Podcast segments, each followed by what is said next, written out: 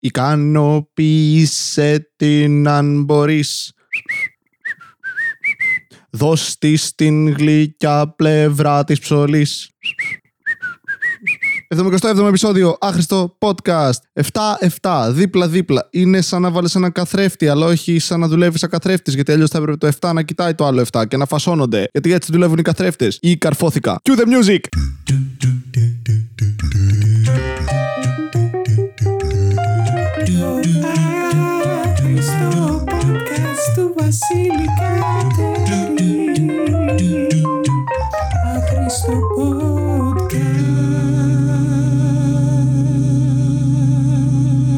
Γρήγορο ξεκίνημα, ξεκίνημα φωτιά. Γάμα τον Πειραιά. Αν είστε Ολυμπιακός, δεν ήταν κάτι τέτοιο, απλά έβγαζε ρήμα. Δεν, δεν υποστηρίζω ομάδες. Δεν ε, με νοιάζουν οι ομάδες βασικά. Εκτός από την εθνική, η οποία έχασε από τη Βραζιλία. Κλασικά! Αλλά να σου πω κάτι, άμα είναι να χάσει από κάποιους, χάσει από τους τύπους οι οποίοι έχουν εφεύρετη σάμπα. Σάμπα, σάμπα, δεν ξέρω. Έχουν χτισμένο το Χριστό σε μία, πάνω σε μία πόλη. Εντάξει, από αυτούς θα χάσεις. Γιατί όταν δύο διαφορετικές ομάδες και αντίστοιχα οι οπαδοί τους έχουν την ίδια θρησκεία ακριβώς, ας πούμε, τότε αυτός ο ίδιος Θεός, ποιον υποστηρίζει; Όταν και οι δύο πλευρές προσεύχονται για μία νίκη. Η απάντηση είναι κανέναν, γιατί δεν θα ασχολούταν με κάτι τέτοιο. Εδώ δεν λύνουμε το θέμα καρκίνου μέσω προσευχών. Θα λύσουμε το αποτέλεσμα ενός μπασκετικού αγώνα στην ένα μουντομπάσκετ το 2019. Όχι. Επίσης, λατρεύω ότι έχουμε χάσει πλήρως την ικανότητα να διατυπώνουμε σοβαρά επιχειρήματα και να μιλάμε σαν άνθρωποι. Δεν ξέρω αν είχαμε ποτέ αυτή την ικανότητα, το έχω ξαναναφέρει σε άλλο επεισόδιο, αλλά αμφιβάλλω ότι μπορούμε πλέον να μιλήσουμε σαν άνθρωποι. Α πούμε, βγήκε ένας βουλευτής της Νέας Δημοκρατίας, νομίζω. Δεν διάβασα το άρθρο, αν είναι clickbait ή ψέμα. Φταίω, συγγνώμη, μη με λαμβάνετε σοβαρά. Αλλά αν έρχεστε σε αυτό το podcast για να πάρετε σοβαρές απόψεις, κάτι κάνετε πολύ λάθος. Αλλά ναι, βγήκε ένας ε, βουλευτής της Νέας Δημοκρατίας και έκραξε έναν ε, τύπο από το Ιράν, ο οποίος κατά τη δική του γνώμη ήταν εριστικός στο Twitter. Ε, να πω κάτι λίγο. Αν είσαι στα social media και ένας άνθρωπος σου φανεί εριστικός, είσαι στα social media. Γιατί εκπλήσονται όλοι, ας πούμε. Δεν έχει να κάνει με την εθνικότητα. Είσαι στα social media. Πάει στη χώρα του, αν δεν του αρέσει. Έχουν πόλεμο στο Ιράν. Πώς είναι πρόσφυγας; Υπάρχουν διάφοροι τρόποι να είσαι πρόσφυγας, δεν αρκεί να είναι ένας πόλεμος. Μπορεί να έχεις πολιτικό άσυλο για λόγους άλλους, διπλωματικούς, καθαρά. Μπορεί να είσαι δημοσιογράφος. Μπορεί να είσαι κάποιος ο οποίος έκανε κάτι το οποίο ένα καθεστώς δεν γούσταρε. Λέω εγώ τώρα. Και επίσης, τι σχέση έχει αυτό με το να αποκαλέσεις κάποιον άνθρωπο πίθηκο; Και να πω κάτι. Καταλαβαίνω ότι έχουμε συνδέσει τη λέξη πίθηκο σαν αρνητικό χαρακτηρισμό, αλλά είναι. Καταλαβαίνω γιατί το κάνουμε, γιατί το, το θεωρούμε αρνητικό, γιατί κάποιοι άνθρωποι οι οποίοι είχαν εξουσία απέναντι σε άλλους ανθρώπους και τα λέω εξουσία ενώ ιδιοκτησία, όπως κάνω εγώ με τις κοπέλες μου, έλεγαν άλλους ανθρώπους πιθήκους. OK, okay. λάθος. Μαλακία. Δεν είναι καν technically σωστό. Αλλά δεν είναι τόσο αρνητικό. Δηλαδή είναι πιο δυνατοί από εμάς. Μπορούν να σκαρφαλώνουν καλύτερα από εμάς. Χρησιμοποιούν εργαλεία. Έχουν τρίχα η οποία βγάζει νόημα. Τρώνε μπανάνες όπως και εμείς. Μπορούν να σε δαγκώσουν πολύ καλύτερα. Έχουν πολύ μεγάλους κυνόδοντες. Όλη μέρα γαμάνε. Παίζουν ξύλο. Δεν έχουμε πολλές διαφορές. Έχετε πάει σε ένα αγώνα ποδοσφαίρου. Το ίδιο πράγμα είναι. Χωρίς τις μπανάνες. Γιατί δεν τρώνε φρούτα αυτοί. Μόνο κρέας και πούτσα. Αλλά ναι, αποκάλεσε ένας τύπος ο οποίος έχει θέση εξουσίας έναν τύπο από άλλη χώρα, ο οποίος είπε ότι θέλω να διώξω το φασισμό επί της ουσίας. Ακόμη και αν ήταν εριστικό στα αρχίδια μας. Δηλαδή, αν πω γαμιούνται όλοι οι ρατσιστές, τι θα μου πει κάποιος; Hey, γιατί μιλάς έτσι; Ναι, αλλά αυτό που λέω έχει νόημα. Τι μπορούμε να ξεπεράσουμε τον τρόπο με τον οποίο το λέω και να πάμε στην ουσία του προβλήματος. Να πας στη χώρα σου πήθηκε. Και συζητάμε τώρα αν ο άλλος είναι πρόσφυγας. Και κάθομαι σε μια γωνία εγώ και κοιτάω. Πρώτον, γιατί γίνεται αυτός ο διάλογος; Δεν μπορούμε όλοι να συμφωνήσουμε ότι ανεξάρτητα από το τι είναι ο ένας. Μαλάκα, ο Χίτλερ αν έλεγε κάτι σωστό. Ήταν σωστό, ξέρω εγώ. Ε, δεν λέω ότι είπε κάτι σωστό. Λέω ότι αν ερχόταν αυτή τη στιγμή ο Χίτλερ. Ναι, πρέπει να κάνω την αναφορά. Συγγνώμη, είναι προαπαιτούμενο για το επεισόδιο. Το ζητάνε χορηγή μας. Αν ο Χίτλερ έλεγε Πρέπει να έχουμε ίσα δικαιώματα με τις γυναίκες. Ναι, είναι ο Χίτλερ. Δεν το αγνοούμε. Αλλά το επιχείρημα ως επιχείρημα είναι σωστό. Και δεν ταυτίζω έναν τύπο από το Ιράν, ο οποίος έγραψε στο Twitter ότι θέλει να διώξει το φασισμό με τον Χίτλερ. Να το διευκρινίσω αυτό. Και καθόμαστε τώρα όλοι γύρω εκεί στο, στο social media και είμαστε καλά, ρε. Ήταν εριστικός. Καλά έκανε και το απάντησε έτσι. Να πάει στη χώρα του, είναι πρόσφυγας. Και είμαι σε μια γωνία και σκέφτομαι πρώτον. Γιατί ξεκινάτε όλοι τις προτάσεις σας με αρνητικό χαρακτηρισμό του ανθρώπου με τον οποίο μιλάτε εκείνη την ώρα. Γιατί όλοι ξεκινάνε ρε φασίστα, ρε μαλάκα αναρχοκουμμούνι. Και είμαι, OK, okay, αν θέλετε να βριστείτε, γιατί προσπαθείτε μετά να γράψει επιχείρημα. Απλά γράψε τα μπινελίκια που θέλεις. Δεν έχει νόημα. Οτιδήποτε ακολουθήσει μετά το ρε καραγκιόζη. Δεν θα πάει καλά. Δεν γίνεται να ξεκινήσεις με αρνητικό χαρακτηρισμό και βρισιές ένα, ένα διάλογο και να θεωρήσεις ότι αυτό θα πάει καλά. Και μετά, γιατί με βρίζεις; Γιατί είπες; και έχουμε χάσει την ικανότητα να μιλάμε. Αυτό. αυτό. Εκεί θέλω να καταλήξω. Εκτός από αυτήν την ανικανότητά μας να επικοινωνήσουμε πολιτισμένα, έχουμε χάσει και την ικανότητα να αναγνωρίσουμε ένα σοβαρό επιχείρημα. Δηλαδή, ένας τύπος είπε έναν άλλον άνθρωπο πίθηκο. Τι συζητάμε; Ό,τι και να είσαι, δεν έχει καμία σημασία, ρε φίλε. Είπε ένας άνθρωπος σε κάποιον πίθηκο. Τέλος επιχειρήματος. Τέλος. Βασίλη μπορεί να είναι.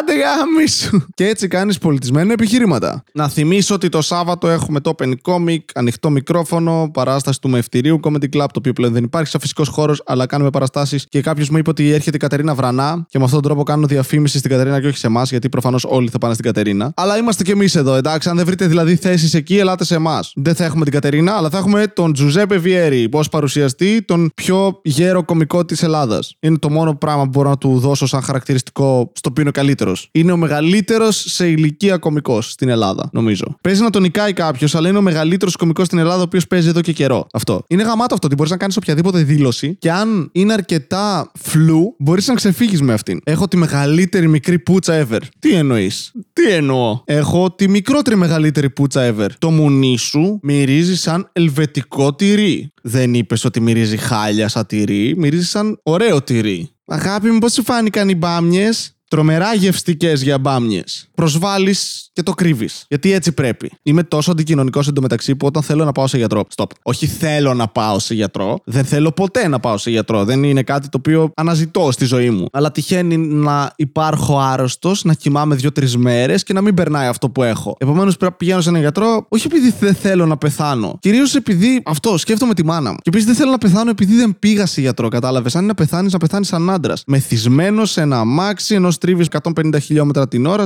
και έχεις πάρει κοκαίνη και έχεις δύο γυναίκες στο αυτοκίνητό σου. Αν σα θυμίζει κάποιον αυτό, συγγνώμη, είναι φανταστικά πρόσωπα αυτά. Θέλω να πεθάνω σαν άντρας, όχι έτσι. Επειδή δεν πήγα στο γιατρό, ας πούμε. Από τι πήγε, το τζίπησε μια μίγα. Θα μπορούσε να είχε σωθεί αν είχε βάλει φενιστήλ. Καλά, δεν είχε φενιστήλ. Είναι άντρας, δεν έχει τίποτα. Σπίτι του είναι τυχερός που έχει νερό μερικές φορές όταν δεν του το κόβουν επειδή δεν το έχει πληρώσει. Οπότε ναι, δεν θέλω να πηγαίνω σε γιατρό. Όταν πηγαίνω εν τέλει, δεν θέλω να μιλήσω με τον γιατρό. Δεν θέλω να πάρω ένα τηλέφωνο και να πω Γεια σας. Παρακαλώ, η γραμματεία του γιατρού Κωνσταντίνου Κωνσταντινίδη. Αν υπάρχει Κωνσταντίνο Κωνσταντινίδη, δεν σε ξέρω. Έβαλα τυχαίο όνομα Κύπριου και απλώς για να δώσω ένα παράδειγμα. Εντάξει, συγχώρεσέ με. Και δεν θέλω να μιλήσω με μια γραμματέα η οποία προσπαθεί να μου εκμεύσει πληροφορίες για εμένα για να κλείσει το ραντεβού του γιατρού. Οπότε χάρηκα πάρα πολύ όταν ανακάλυψα ότι υπάρχει e-food για γιατρούς. Το Doctor Anytime. Είναι, αν δεν το ξέρετε, site στο οποίο μπαίνεις και κλείνεις ραντεβού online και σου γράφει τιμές ανάλογα με το τι θα κάνεις. Βέβαια είναι λίγο περίεργο γιατί πολλές φορές δεν ξέρεις τι έχεις και πρέπει να πατήσεις κλικ σε κάτι που έχεις. Οπότε απλά έχω πάει στο δοντίατρο γράφοντας εξαγωγή εγχείρηση και ήταν απλά μια εξέταση.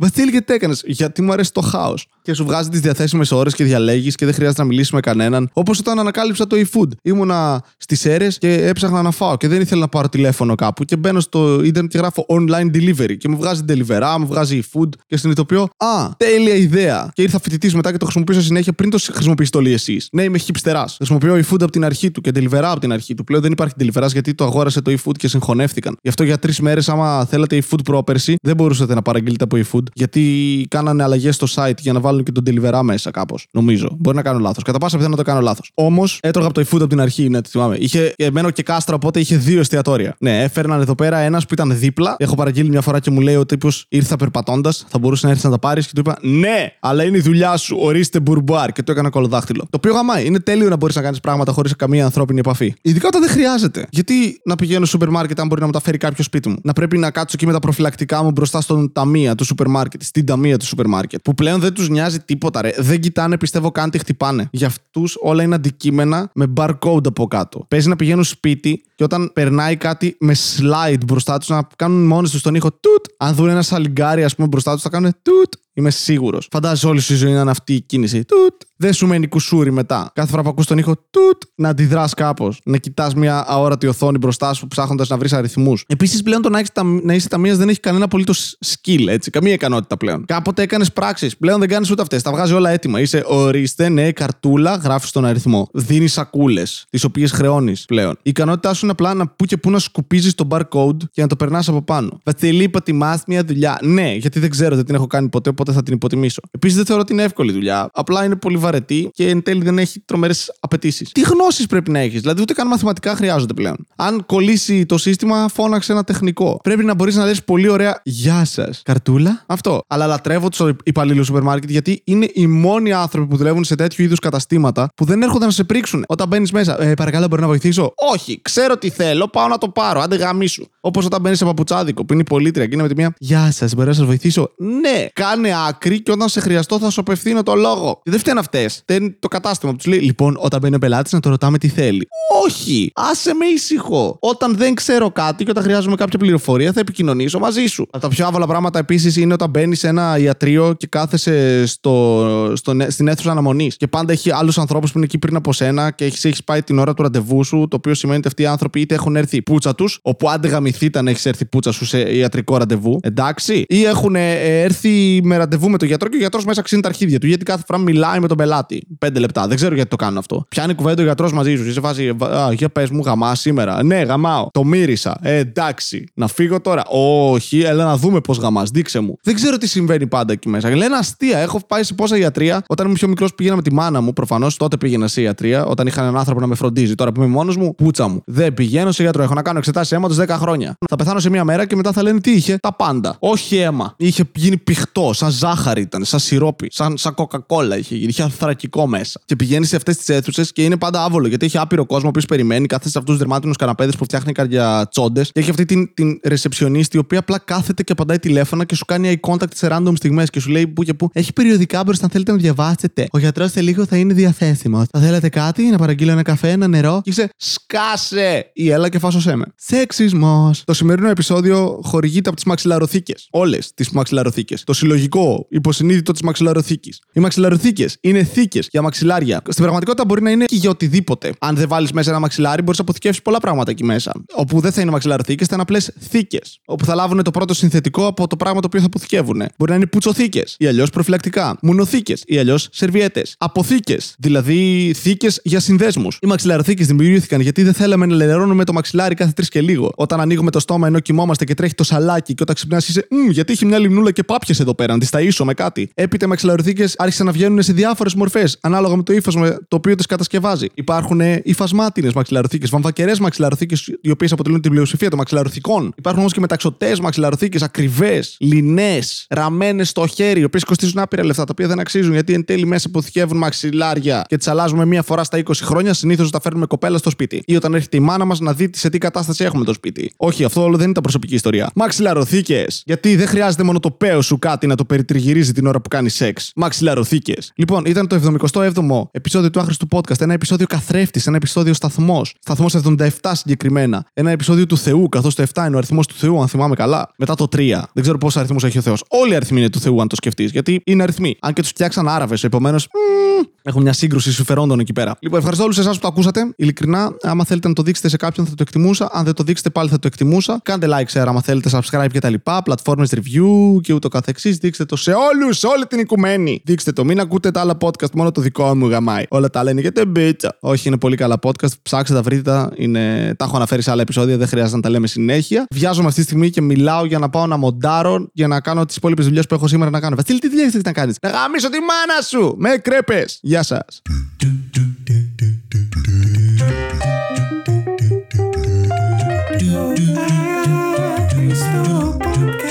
Βασίλη